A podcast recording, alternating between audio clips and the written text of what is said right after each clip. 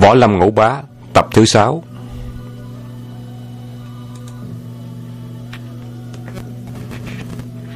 Thanh hư chân nhân lại nói tiếp.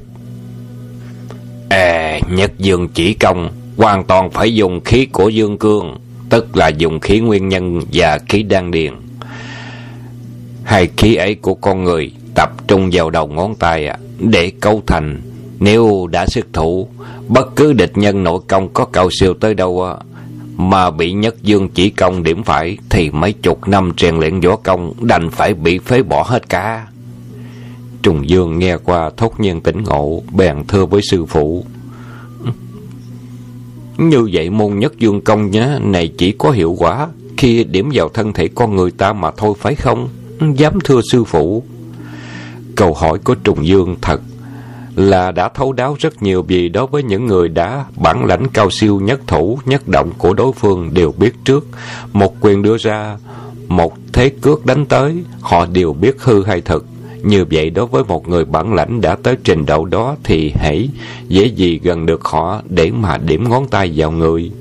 Trần Nhân nghe như thế thì có vẻ hài lòng tươi cười nói Như thế là con đã thấu đáo được một phần nào môn nhất dương chỉ công Là một môn võ công tuyệt diệu Nếu luyện tập được tới mức cao siêu ở trong vòng bảy bước Có thể điểm trúng địch nhân Khiến cho kẻ địch vô phương chống đỡ nhưng mỗi lần phải sử dụng tới môn nhất dương chỉ công này, người sử dụng phải tiêu hao rất nhiều sinh lực, phải tĩnh dưỡng nhiều ngày mới có thể phục hồi nguyên khí.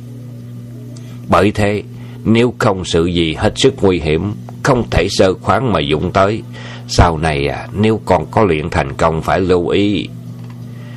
Vương Trùng Dương lắng lặng nghe lời thầy dạy một cách chú ý, Kể từ ngày đó, Thanh Hư chân nhân bắt đầu mang cách luyện tập môn nhất dương chỉ công truyền dạy cho Trùng Dương cách rèn luyện.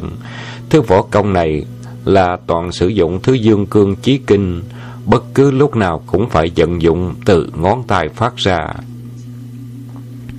Trước tiên Thanh Hư chân nhân bắt đầu dạy cho chàng biết cách vận khí thổ nạp, cách vận khí thổ nạp của toàn chân phái Vương Trùng Dương cũng đã khổ công rèn luyện nhiều năm rồi, nhưng lần này còn khó khăn hơn nhiều, phải làm sao cho thiên địa, nhân, tam khí điều hành một uy lực, thì nhất dương chỉ mới có thể hoàn toàn. Thành hư chân nhân bắt Trùng Dương vào sâu trong thạch động.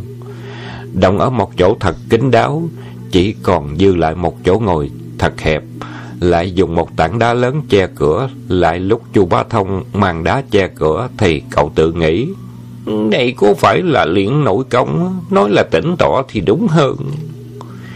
Trùng Dương ngồi ở tổng cùng hang đá kín đáo, mới đầu cảm thấy rất khó chịu, vì chẳng những hang đá đã hẹp, lại ở sâu vào trong thiếu hẳn khí trời và ánh sáng, lại còn lấy đá che đi nữa thì làm gì còn đủ dưỡng khí. Nếu người thường ngồi đậu nửa ngày thì bị ngộp thở mà chết. Trùng Dương hết sức tuân lợi, chỉ dẫn của thầy thở hít hô hấp điều hòa có hạn định, vì vậy cứ đóng kín cửa hàng như thế thì nhất định không sao chịu nổi.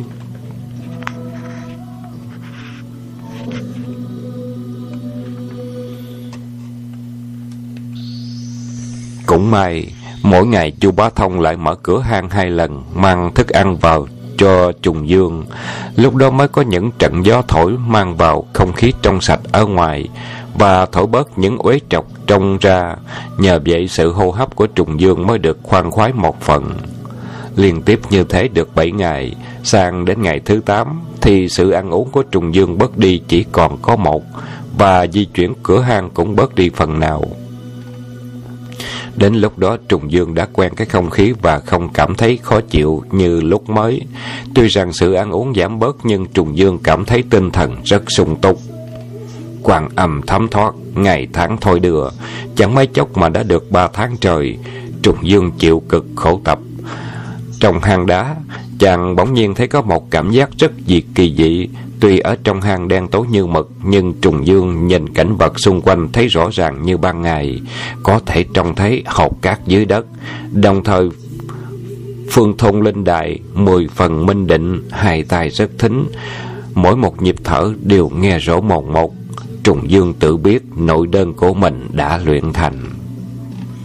Chàng ở trong hang đá liền sáu tháng, sáu tháng trời khổ luyện trong hang chẳng khác chi một hòa thượng khẩu hạnh tĩnh tọa. Từ lúc một ngày ăn một bữa rồi dần dần hai ngày ăn một bữa cho đến ba ngày ăn một bữa. Đôi mắt và hai tay thật là linh thính, có thể trông rõ những sự xê dịch của loài côn trùng, nghe mũi bay ở tận đằng xa. Lúc đó Trùng Dương mới biết, môn nhất dương chỉ công của mình đã qua đợt thứ nhất. Chàng liền ngồi xếp bằng tĩnh tọa, giơ ngón giữa và ngón trỏ nhằm giữa tảng đá phóng thẳng, nghe một tiếng đánh toẹt tấm đá đã di chuyển đi hai tấc. Trùng Dương hết sức kinh ngạc tự nghĩ không giờ mình mới dùng lần thứ nhất mà đã ghê gốm như vậy. Bạn định thử lại một lần nữa xem sao.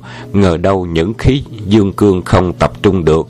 Chàng vội vận dụng nội công, vận khí thổ nạp liên tiếp thử mấy lần đều không có hiệu quả. Chàng giật mình kinh hãi, nhưng kịp tỉnh ngộ vì dùng nhất dương chỉ công trước tiên, trong lòng không được lo lắng, và mỗi lần sử dụng phải rèn luyện lại ít ngày mới thu hồi được nguyên khí. Trùng dương nghĩ tới đó thì xếp bằng tĩnh tọa, hô hấp điều hòa, để hồi phục nguyên lực. Hai ngày sau linh đài đã dần dần minh tinh Trùng Dương mới vận dụng nhất dương chỉ đâm thẳng vào tảng đá Lần này uy lực vô cùng ghê gớm Tảng đá đã bắn ra xa tới bốn tấc Trùng Dương mừng quá, muốn la lên. Bỗng thấy hoa mài chóng mặt, buồn té và ngất xỉu. Chàng cả kinh vội tụ lại nguyên khí, nhắm mắt định thần hồi lâu mới hồi tỉnh.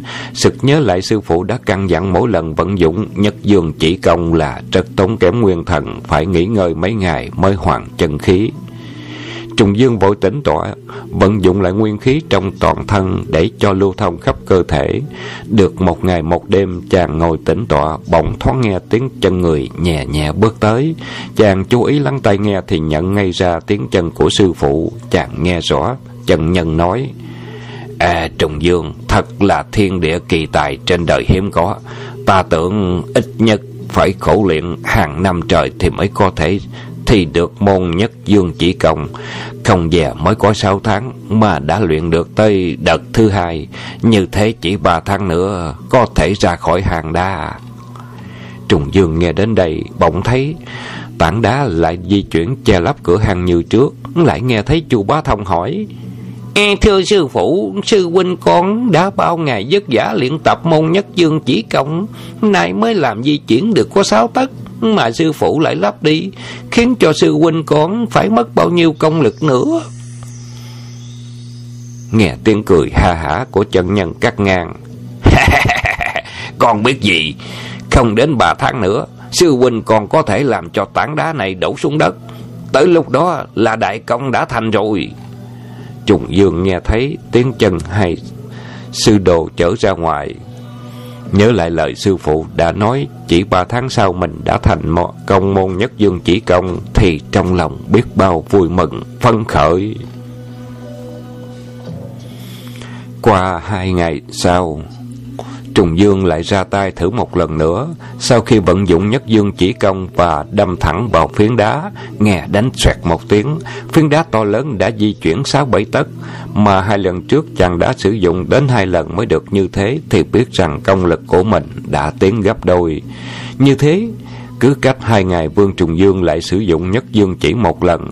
Một tháng sau, chàng đã có thể di chuyển tảng đá đi chừng một thước. Nhưng mỗi lần chàng di chuyển tảng đá thì thanh hư chân nhân lại mang tảng đá đặt về chỗ cũ.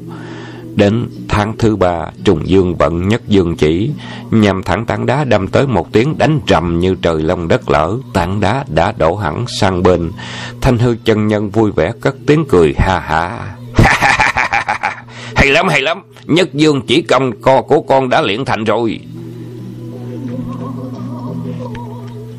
Trùng Dương dùng nhất dương chỉ công đánh đổ tảng đá xong từ trong hang nhảy vọt ra, nhìn vào phiến đá thấy lỗ sâu, lỗ sâu, lỗ chỗ, nông sâu và không nhất định.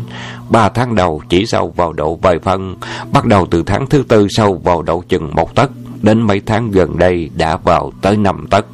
Chu Bá Thông hết sức kinh ngạc, trận tròn đôi mắt lắc đầu le lưỡi.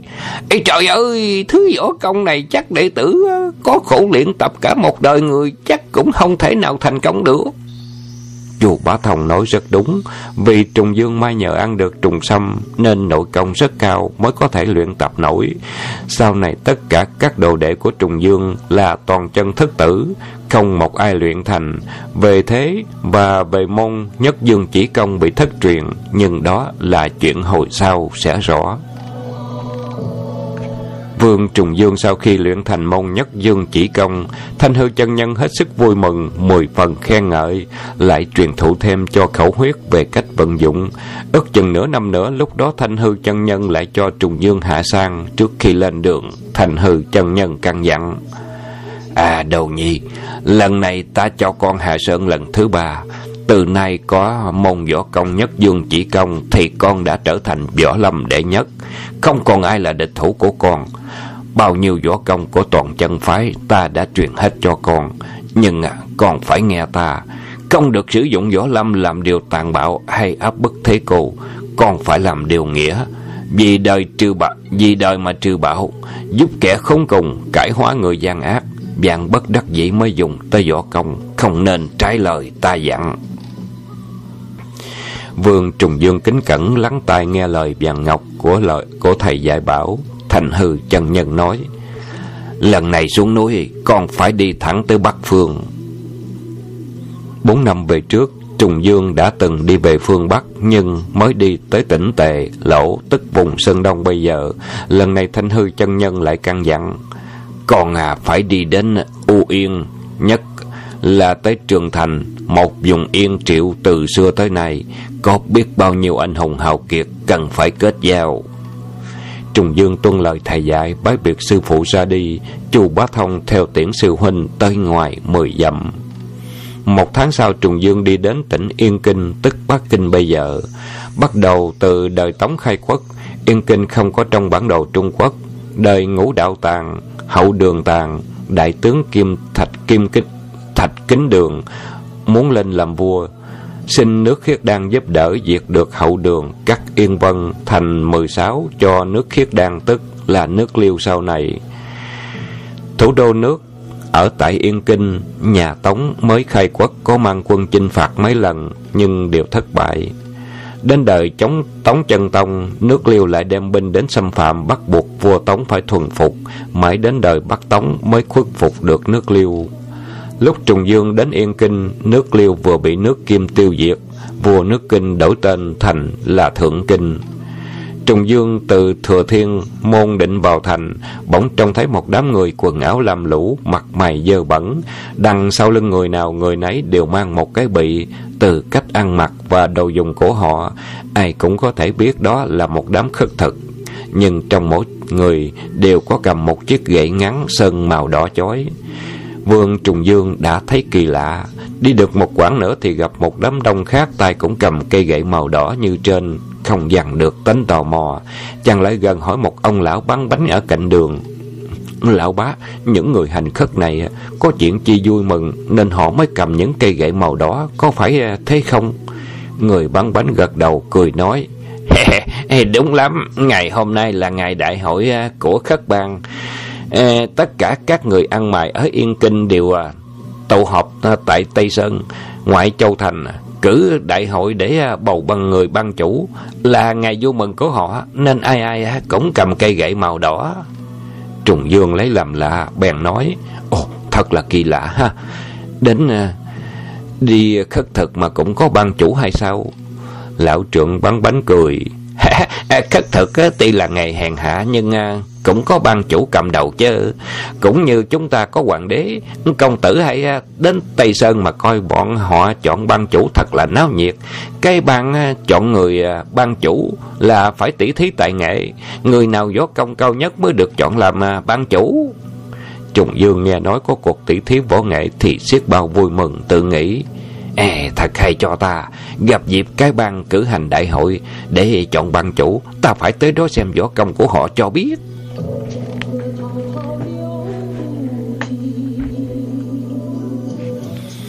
Nghĩ đoạn chàng cảm tạ ông lão bán bánh và không vào thành nữa đi thẳng ra Tây Sơn xem đại hội ăn mày.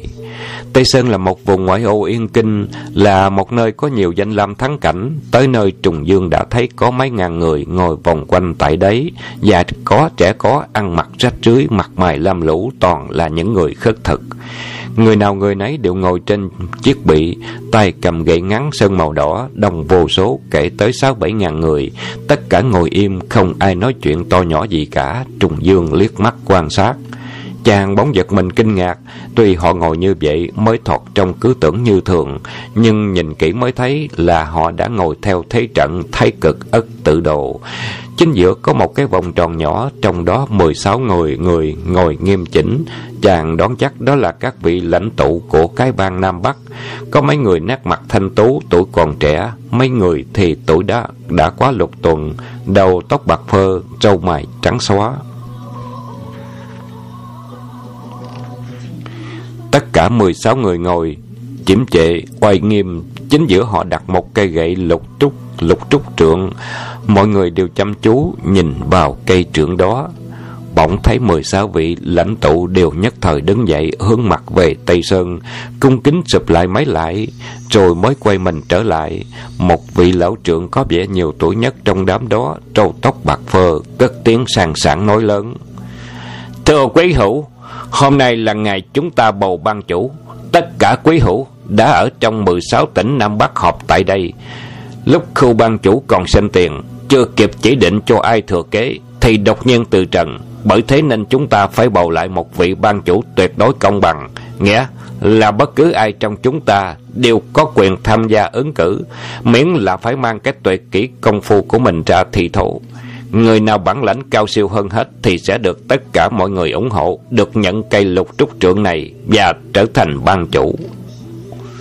Vì lão trượng đã nói xong, mọi người đều vỗ tay quan hô, cổ vũ, vang lên như sấm, quyền náo vô cùng. 16 người ngồi giữa đều là những tay cao thủ đại diện cho 16 tỉnh, toàn là những người bản lãnh cao cường, võ công trác tuyệt. Vị lão trưởng vừa cất tiếng nói là người cầm đầu cái bang của tỉnh Hồ Nam tên Tề Kim Trung, biệt hiệu Thiết Hành Cước. Mấy người lãnh tụ của cái bang các tỉnh ngồi chung quanh đấy thấy Tề Kim Trung dứt lời thì đồng thanh nói Ê Tam Công Công, lão huynh là người đức hạnh rất xứng đáng là ban chủ của chúng ta rồi. Tề Kim Trung dỗ dàng gạt đi. Ê, xin đừng nói thế.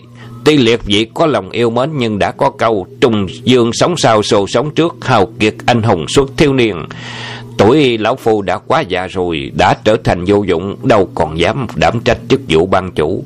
Hôm nay đông đủ các anh hùng hào kiệt, Xin các vị hãy biểu diễn công phu của mình Để toàn thể chúng ta bầu chọn làm người ban chủ.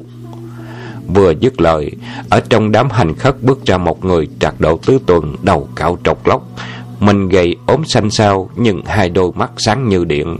Hắn bước tới trước mặt 16 vị lãnh tụ cái bang chắp tay vái dài, rồi nói, Tại Hà Hội Châu Tuy bản lãnh chẳng có bao nhiêu, Nhưng cũng sung phong ra thi thố một vài tài mọn sinh liệt dị chơ cười Mọi người nhìn và nhận ra đó là Chu A Tú đã từng có tiếng trên giang hồ thuộc cái bang tỉnh Hồ Bắc. A Tú còn có biệt hiệu là lại đầu quỷ. Mọi người lại vỗ tay quan nghênh, cổ vũ vang lên như sấm. Tề Kim Trung giơ cao tay ra hiệu cho mọi người giữ trật tự rồi nói à, Công nên khách khí, Chu Quỳnh hãy biểu diễn võ công để mọi người thưởng lãm. Nếu võ công cao siêu thì chúng tôi sẽ chôn tôn Chu Quỳnh lên làm ban chủ.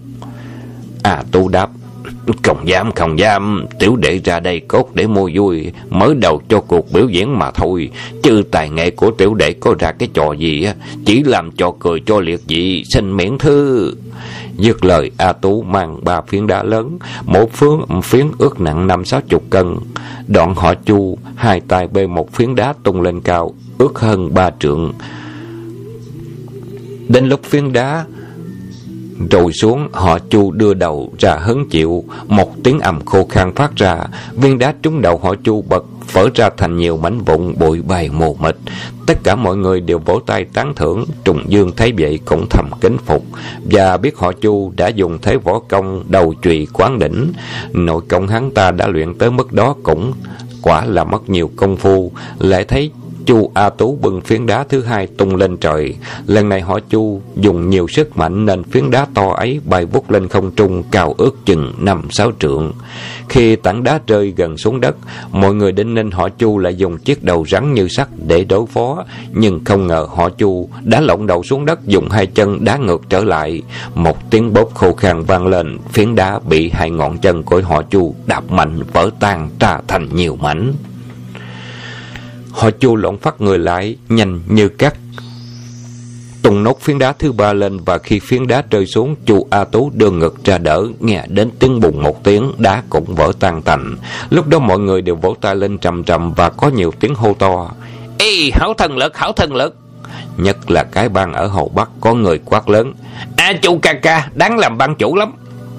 Trong cái bang, tỉnh Giang Tô có tiếng cười ha hả. Ha ha ha ha, khoan đã, Tại hạ tài hèn, nhưng cũng xin biểu diễn vài môn võ công để quý vị coi chơi. Vừa dứt lời, một người tuổi ngoại tứ từng, nét mặt choắt treo xanh lét như dưa leo, đầu tóc rối bù, người gầy như cây tre từ trong bước ra. Chu A Tố nhận ra, người đó là Kim Tăng Nguyên, có biệt hiệu là lãnh vô thường, có tiếng trong võ lâm, nhưng ít cùng giao dịch. Với ai, Chu A Tố cũng Chu A Tố cũng không dám coi thường, vội chắp tay giái chào rồi nói: "Kim đại ca, chắc có điều chi chỉ giáo." Kim Tam Nguyên cũng chắp tay đáp lễ và nói: Ê, vừa rồi chu huynh dùng nội công phá tan phiến thạch vỏ là nội công phi thường, khiến ai cũng à, kinh phục. Tiểu đệ cũng xin hiến một thuật ngọn là tiểu đệ đứng nguyên bất động. Nếu chu huynh dùng đầu hút ba lần đẩy lùi được một bước thì tiểu đệ mới bay phục. Mọi người thấy Kim Tăng Nguyên đưa ra điều kiện kỳ lạ như vậy thì vỗ tay ầm ầm cổ vũ. Kim Tăng Nguyên lại quay ra nói với anh em cái băng Giang Tô. Ê các anh em, anh nào có chén xin lấy cho tôi hai bát nước đầy lại đây. Không hiểu Kim Tăng Nguyên định làm trò gì, nhưng lập tức có thanh niên ở trong cái băng Giang Tô đã đi mượn hai cái chén chứa đầy nước mang tới cho Kim Tăng Nguyên, hai tay cầm chén nước đầy. Đứng bình tĩnh, thần nghiêm chỉnh nói.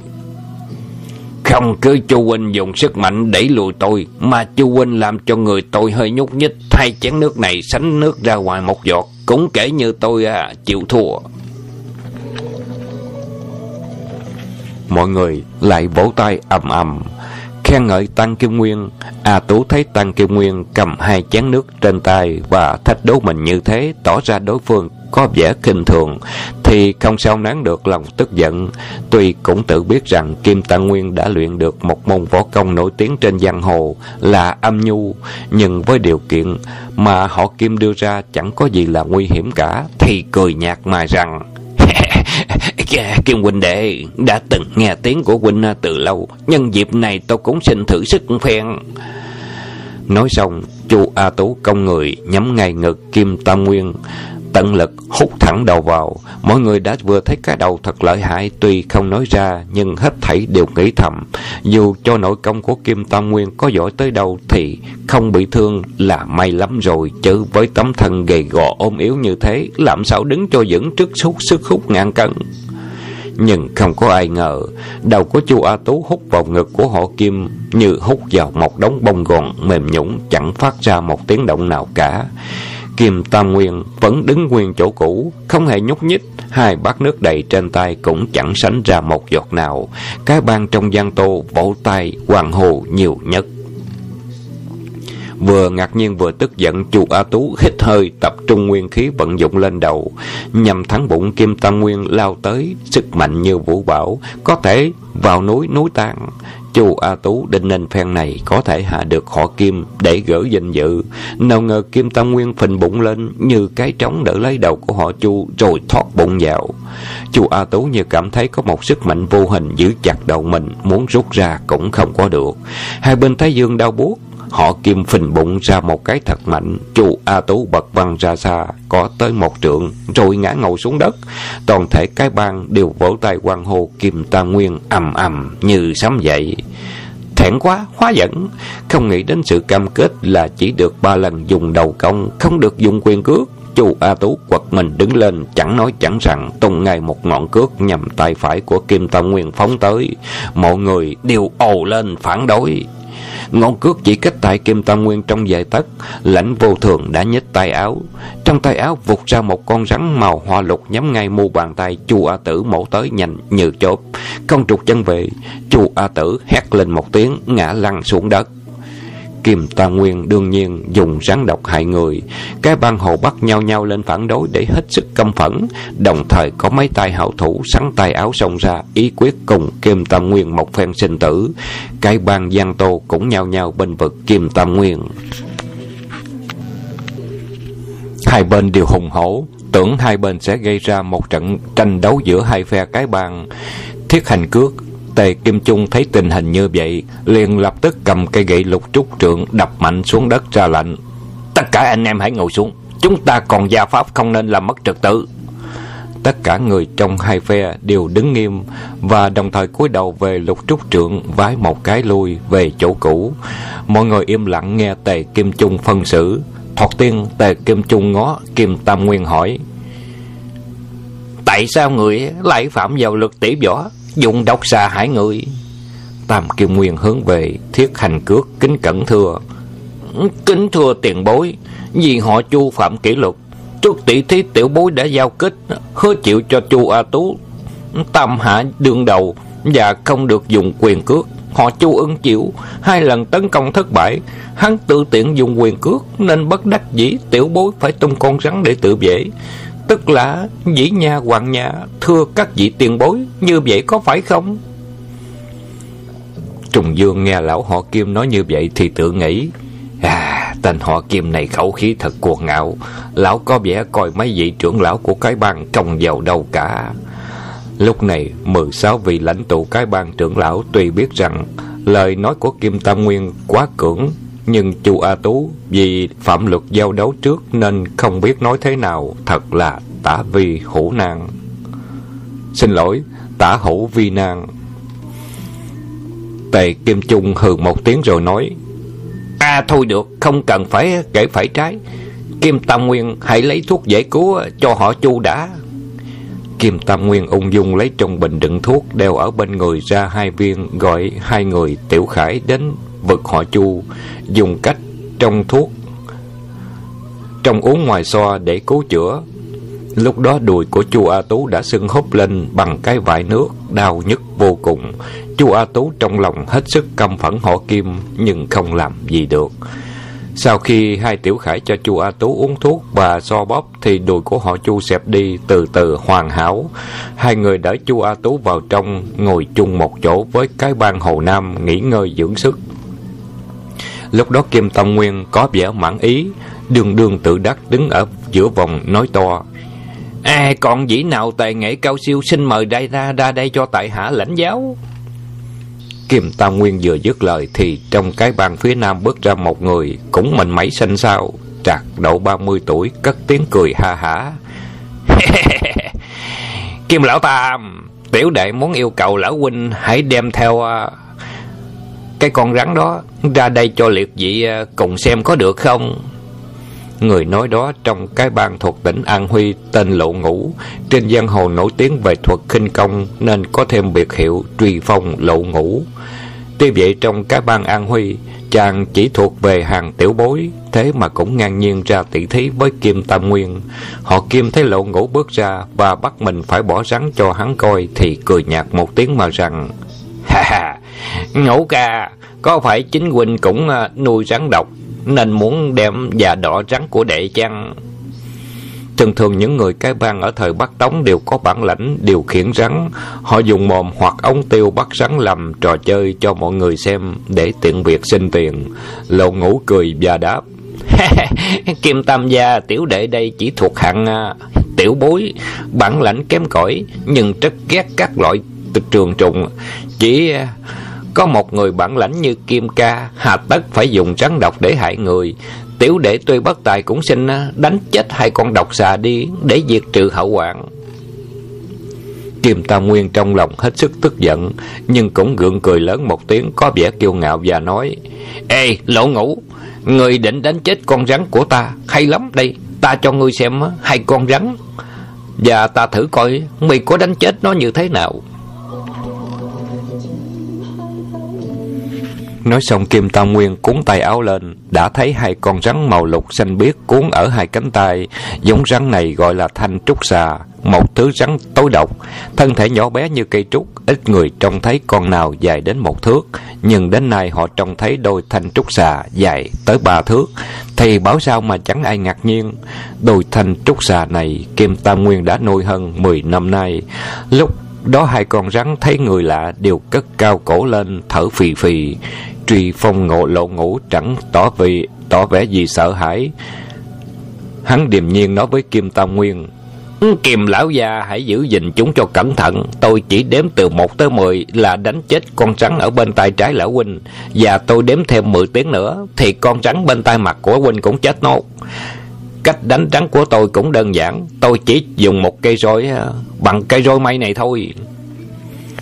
Truy phong lộ ngủ vừa nói dứt câu, chư bang đều quan nghênh như tràng pháo nổ, và lại có tiếng người cổ vũ. Như vậy thì bản lĩnh quả cao cường. Nghe thấy lộ ngũ nói, đếm chỉ hai mươi lần mà đã đánh chết chết cặp trắng của mình đã nuôi trên mười năm, thì kim tam nguyên vừa giận, vừa tức nói hay lắm hay lắm. Quả thật là hậu sinh khả quý. Họ kim tôi lặn lội trong chốn dân hồ trên mười năm nay. Chưa ai hại nổi cặp trắng này. Nhưng cũng xin nói dứt khoát Nhà ngươi chỉ được dùng cây roi mây đánh nó Chứ tuyệt đối nhà ngươi không được dùng ám khí hãm hại. Nếu mi sai lời hứa Thì ta quyết không thể tha thứ được. Lộ ngủ mỉm cười gật đầu.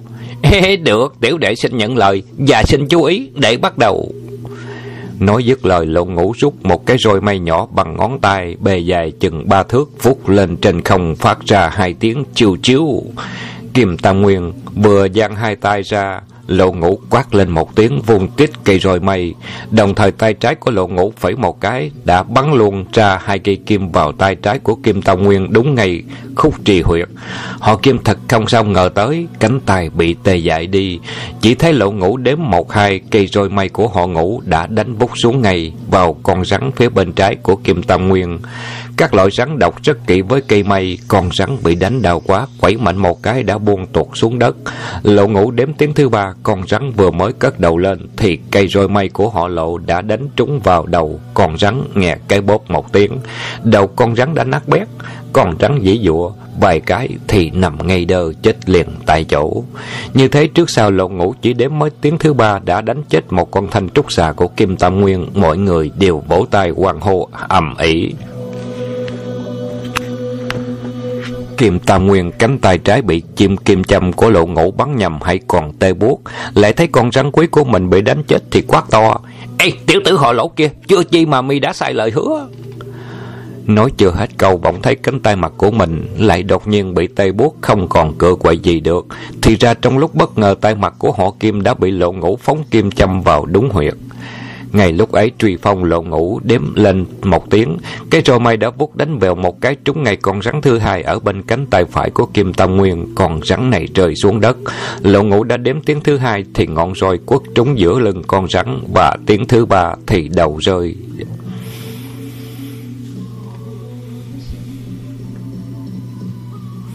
Còn rắn đã bẹp dí cái đầu, chết cong queo trên mặt đất. Tất cả cái bang đều vỗ tay quan hô, tiếng vang lên như sấm.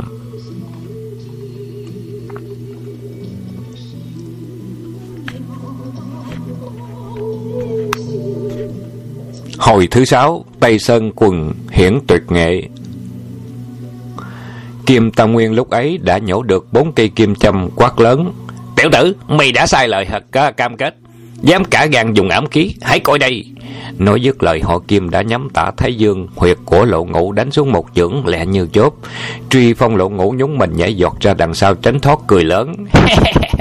Kim Tâm, à, Kim Lão Tam ơi, tôi đâu có dùng ám khí đánh chết thành xà trúc của lão huynh, tôi chỉ bắn vào cánh tay của huynh đấy chứ. Tất cả mọi người đều cười ồ cả lên Càng thêm tức giận Mặt của Kim Tam Nguyên lúc đó đổ ra sắc đỏ Lồng lộn như mảnh hổ trổ hết tài nghệ Hoa quyền dùng Long hổ hoa thượng quyền đánh như gió bão nhắm ngay lộ ngũ đánh liên tiếp luôn mấy thế cực kỳ hiểm ác. Lộ ngũ tả nhảy hũ, nhảy hũ xin lỗi. Lộ ngũ tả nhảy hữu tránh, dùng tuyệt kỹ khinh công nhanh lẹ như con vượn, thoát trước, thoát sau, dùng thế tiểu khảo miên nhuyễn để tránh né lối tấn công vũ bảo của họ Kim. Kim Tam Nguyên càng nổi giận đùng đùng, gầm thét như hổ giống voi gầm, hòa tích, quyền lăn xả vào tấn công lộ ngũ, không rời một bước. Chưởng phong bay ra vù vù, gió như lốc nhắm ngay vào những tử huyệt của họ lộ công kích. Luận về công lực thì Kim Tam Nguyên còn cao hơn họ lộ một bậc, nhưng lộ ngũ thập phần tinh tế. Trước hết để tiêu diệt được hai con rắn độc của họ Kim lại dùng lời lẽ khiêu khích khiến cho Kim Kim Tam Nguyên nóng nảy mất hết bình tĩnh. Ngoài ra nhờ lộ ngũ đối phó bằng cách du đấu, có thủ không có công, cốt làm tiêu hao công lực của đối phương. Lúc đó lộ ngũ lại dùng bài bắt bộ cản thiên, múa lên trong thật là ngoạn mục. Kim Tam Nguyên tấn công ở đông thì họ lỗ nhảy sang phía tây, họ kim tấn công ở phía tây thì lộ ngũ nhảy nha sang phía đông, cứ nhảy nhót trận đấu đã được ngoài 30 hiệp. Kim Tam Nguyên xòe tay, nằm ngón tay hơi cúp vào như móng chim ưng, dùng cầm nã thủ chụp vào huyệt mạch của lộ ngũ, nhưng không ngờ lộ ngũ đánh thế ấy chỉ là thế hư. Bàn tay của Kim Tam Nguyên vừa xè ra định bắt lấy họ lộ, thì lộ ngũ đã thu tay quyền về và tung ngay hai ngọn quyền ương cước, lẹ hơn chớp nhoáng. Người ta chỉ nghe hai tiếng pinh pinh, Kim Tam Nguyên đã lãnh đủ hai cái đá bằng trời giáng. Nội công của họ Kim đã tới bậc cao thâm, nên hai ngọn cước của lộ ngũ phóng tới. Bậc cao thâm, nên hai ngọn cước của lộ ngũ phóng tới mạnh có thể tới đẩy mấy trăm cân mà chỉ thối lui lại có mấy bước. Lộ ngũ thấy bản lãnh của họ Kim như thế chẳng dám coi thường, vội dùng luôn thế. Kim Lý xuyên ba nhảy vọt ra ngoài. Kim Tam Nguyên lúc đó nổ khí sung thiên rút ngay ở lưng ra, thiết liên hoàng vùng tích lên phát ra những tiếng loan xoảng đinh tai nhức óc. Một đạo hào quang trắng toát bay ra như chớp như lòe.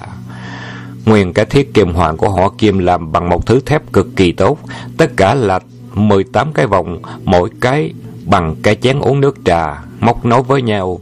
Khi múa lên cái nọ đụng vào cái kia làm cho đối phương mất hết tinh thần.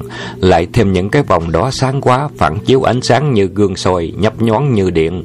Càng làm cho địch thủ bị hoa mắt. Thật là một thứ khí giới vô cùng lợi hại. Vừa rút thiết liên hoàng, lên họ kim dùng ngay thế, loạn đã kim kê. Và tiếp theo thế, thiết châu liên hoàng nghe soạt soạt hai tiếng. Đầu nhọn thiết liên hoàng như con rắn quất vào lưng và quét luôn xuống hai chân của lộ ngủ. Trùy phòng lộ ngủ chẳng dám coi thường vội rút luôn cây đằng côn dùng ngay thế mai hoa lạc địa cúi người xuống tránh thế tấn công ở trên, đồng thời vung tròn cây côn đổ lưng ở phía dưới. Một tiếng chát đinh tài nhức óc, hai thứ binh khí đánh vào nhau quá mạnh truy phong lộ ngũ thấy hai tay tê buốt thì biết rằng nỗ lực của họ kim thật là ghê gốm nên hết sức đề phòng, cố tránh sự va chạm tới binh khí của họ kim. Thấy lộ ngũ đỡ được hai thế hiểm độc của mình, Kim Tam Nguyên trong bụng cũng khen thầm. Không để cho lộ ngũ thu công về, Kim Tam Nguyên đã quát lên một tiếng thật lớn, dùng luôn thế bạch hạt sung thiên đưa thẳng ngọn thiết hoa hoàng vào bách đường huyệt của họ lộ. Trì phong lộ ngũ thất kinh, vội dùng thế mãn xà thiên phiên thân nhảy giọt về phía sau Kim Tam Nguyên. Thân pháp của lộ ngũ quả thật là nhanh nhẹn, thừa cơ họ Kim chưa kịp hồi bộ, ngộ lũ đương lậu ngũ đưa ngay đầu côn nhằm vào huyệt. Thẩm âm huyệt ở bên tay trái họ kim chọc tới, nhanh như chốt họ kim bị đâm trúng huyệt, thấy hoa mắt đầu choáng, toàn thân tê buốt cây thiết hoa hoàng rời khỏi tay, nghe xoảng một tiếng. Đồng thời họ kim cũng ngã lăn ra đất, không sao gượng được. Tất cả mọi người trong cái bang đều cười ồ cả lên. Ngoại trừ cái bang Giang Tô hơi phẫn nộ Còn tất cả mọi người đều lấy làm bằng lòng Vỗ tay quan hô ầm ĩ Bị cái bang trưởng lão tuy không nói ra Nhưng cũng một lòng nghĩ rằng hey, Lãnh vô thường Kim Tam Nguyên Cũng đáng để lộ ngũ giáo quấn một phen Cho bớt tính kiêu ngạo tánh kiêu kỳ hống hách của Kim Tam Nguyên làm cho ai nấy đều ghét. Họ Kim tự cho mình là tộc chúng siêu quần nên một hạ vô nhân. Vì thế đầu người ta Lúc đầu người ta đều vỗ tay cổ vũ, nhưng sau khi nhìn thấy những lời nói khinh thị của họ Kim, thì tất cả cảm tình của những người xung quanh đều nghiêng về phía lộ ngũ. Cái bang Giang Tô thấy lãnh vô thường kim tam nguyên lãnh thô lãnh, lãnh vô thường kim tam nguyên bị hạ một cách dễ dàng như thế thì lòng tự ái của họ bị va chạm họ coi như là một điều sỉ nhục của cái bang giang tô tiếng cười nói, tiếng la ó tạo thành âm thanh hỗn loạn nhất tai đinh ốc trong cảnh ồn ào náo nhiệt, những đầu người lố nhố nhốn nháo muốn nhào vô vòng để thi thố tài năng hay đúng hơn là muốn hạ lộ ngủ cho hả lòng căm tức Vừa lúc ấy có một người từ ngoài nhảy vào xin tỷ thí với lộ ngủ. Anh chàng tự đắc hiu hiu. Câu nói tuy kiêm nhường mà ấn một vẻ kiêu kỳ. Nếu không để ý thì không thấy ở lời nói đó có một ý gì trịch thượng cả. À để tên là Mai Lục Từ. Dù tài nghệ không có bao nhiêu, nhưng cũng muốn cùng lộ ngũ huynh tỷ thí để lãnh giáo một vài miếng quyền cước. Chẳng hay à, lộ huynh có bằng lòng với kẻ hàng này à, giao đấu một phen không? Lộ ngũ tuy tính tình hòa nhã, song nghe Mai Lục Tử nói thế, như khiêu khích thì nổi sung thiên nói, Ê khá khen cho họ Mai, người muốn cùng ta giao đấu thì chớ có trách rằng ta hung ác. Ta tuy mệt mỏi xong cũng ráng cùng ngươi một phen sống mái. Nói rồi lộ ngủ hồi bộ chờ Mai Lục Tử ra quyền. Hai người đánh nhau hơn năm chục hiệp mà vẫn bất phân thắng bại. Mọi người nhìn vào trận đấu không tiếc lời tán dương cổ vũ. Mai Lục Tử là người của cái bang Hà Nam nên được những người trong cái bang ấy có cảm tình khen ngợi. Ê, Mai Lục Tử, ráng lên! Trong dòng chiến, Mai nghe thế thì hăng hái vô cùng. Lại thêm hai mươi hiệp nữa thì lậu ngũ xuống sức thấy rõ ràng. Lậu ngũ đã một mình kịch chiến với hai tay bản lãnh nên làm gì còn sức lực. Dù sao thì sức người cũng có hạn. Bỗng dưng họ lộ. Đình bộ lại và không đến nữa, lậu ngủ cất tiếng. Ê, khá khen cho Mai Huynh là bậc cao thủ, để xin nhường chức ban chủ lại cho Mai Huynh. Nói xong lộ ngũ thoát một cái đã ra ngoài trận. Họ Mai được dịp kiêu hãnh mắt hướng về phía 16 vị trưởng lão cái bang như thách thức, như chờ đợi lời tuyên bố của tề Kim Trung. Trong một khắc sự im lặng trở nên ồn ào lạ, mọi người bàn tán thị thầm, ai nấy cũng đều thấy tức cho lộ ngủ là không biết vì sao anh chàng này tự chịu thua như thế. Trong võ lâm, ai mà chịu thua trước kẻ địch thì coi như bị hạ, hạ phục. Xong lộ ngủ không coi điều đó là quan trọng, có lẽ đây là hạ nhục chứ không phải hạ phục. Song lộ ngũ không coi điều đó là quan trọng và mọi người cũng không có rẻ súng anh ta như thế. Sự ồn ào càng lúc càng tăng. Bỗng một anh chàng từ phía cái băng Hồ Nam nhảy ra. À tại hạ Hồng Thông, xin tỷ thí mai lục tử, cho rõ cao thấp, chứ không phải ta ra đây tranh chức cái bàn Nghe câu nói nửa như hống hách nửa như khiêm nhượng thì Mai Lục Tử nổ khí sung thiên, nhanh như chớp dùng hai tay nhắm thẳng Hồng Thông đánh ra một chưởng. Hồng Thông vẫn đứng không hề né tránh, chưởng phong đánh trúng người chàng, Hồng Thông kêu to: "Ồ, ta đâu phải là không có rượu, ta đã lâu ngày không có rủ bụi, cảm ơn Mai huynh phủi bụi." Không nén nổi tức giận Mai Lục Tử quát lên một tiếng thật lớn tận dụng hết sức bình sinh, nhằm mặt Hồng Thông đánh tới. Bàn tay thép của thiết chưởng tiên viên lại đánh ngay vào mặt Hồng Thông, đánh bóp một cái. mà lục tử hết sức ngạc nhiên vì thấy Hồng Thông vẫn đứng như thường, không biết chàng ta vận dụng công lực gì, mà mặt chàng ta trơn như bôi mỡ. Bàn tay của thiết trưởng viên tiên đánh trúng vào thì hình như bị trượt vượt ra ngoài. mà lục tử cả kinh vội vàng thu quyền về, Hồng Thông lại đưa tay xoa chỗ vừa bị đánh mà cười khanh khách. Ngoại danh của Mai Lão Thị là thiết trưởng, ừ, như cứ như ý của ngu đệ thì có lẽ đánh miếng đậu hũ cũng không có dở nổi. Mai Lục Tử lúc đó biết ngay là Hồng Thông đã dùng một môn tuyệt kỹ công phu là di gân thoát cốt thì chẳng còn dám khinh thường nữa, vội nói: "Ê Hồng huynh, thiệt đệ không có ngờ Hồng huynh lại có cái bản lãnh phi thường như thế, hay lắm. Bây giờ thì hai ta thử đấu với nhau xem ai à, đáng được làm ban chủ." Lại thấy Hồng Thông phá lên cười ha hả. Mai lão huynh, huynh thích chức ban chủ lắm sao? Làm ban chủ có gì mà phải quan tâm tới như thế? Cứ như để đây, gặp đâu ăn đó, ăn xong lại ngủ, không ai phiền nhiễu, chẳng thú lắm sao? mà lục tự gắt ầm lên. Âu hay, đây, đây đâu phải là chỗ cho mi bẩn cợt. Nếu mi không muốn đấu thì nó nên ngồi vào chỗ cũ, chứ ra đây làm cái gì? Hồng Thông lại cười nói Có thật Huynh muốn tỷ thí với tôi không? Hồi nãy tôi đã nhường cho Mai Huynh hai trưởng, Mà nào có ăn thua gì? Như vậy mà Huynh vẫn còn muốn đấu nữa hay sao? Mai Lục Tử nghĩ thầm cái tên Hồng Thông này Tuy trong giới giang hồ chưa ai biết tiếng, Mà ngay ở trong các cái bang cũng chẳng có danh vọng gì. Nhưng võ công của hắn thật là bất khả xét đoán. Vừa rồi ta biểu diễn khinh công, Tiêu hao sinh lực khá nhiều. Nếu bây giờ giao đấu với y chưa chắc Mình đã nắm được phần thắng, Không khéo bị hạ về tay hắn, Thì còn mặt mũi nào dám ngó đến mọi người nữa? Nghĩ như thế Mai Lục Tử ôn tồn nói E bây giờ nếu ta giao đấu bằng quyền cước Thì khác chi lưỡng hổ tranh đấu, Nhất hổ tăng thương. Dù thắng hai bại tránh sao khỏi bị ờ, sự thiệt hại.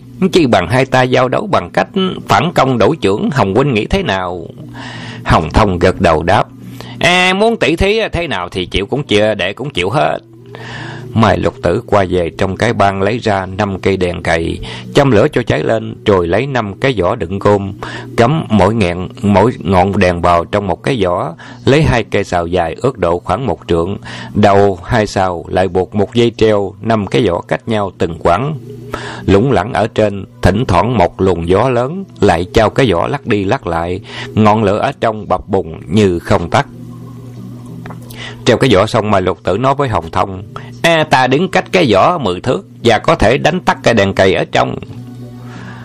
Nói xong, thiết chuẩn tiên viên Vén tay áo lên, Dẫn nội công lên cánh tay, Khắp các đốt xương trong người Kiều lên trăng trắc Tất cả mọi người trong cái bang Đều thấy thần thủ của họ Mai Quả thật phi phạm Khi ấy, thiết chuẩn tiên viên nhúng mình nhảy vọt lên nhanh như chốt Chạy quanh hai cây xào đó mấy vòng Rồi nhằm cái vỏ thứ nhất đánh một dưỡng, Phụt một cái, Cây đèn cày bên trong vỏ đã tắt ngấm Mà vẫn cắm nguyên trong vỏ Không hề nghiêng ngả Phần thứ sáu của chuyện gì tôi quên tên này? Võ Lâm Ngũ Bá đến đây chấm dứt, xin tiếp tục phần thứ bảy.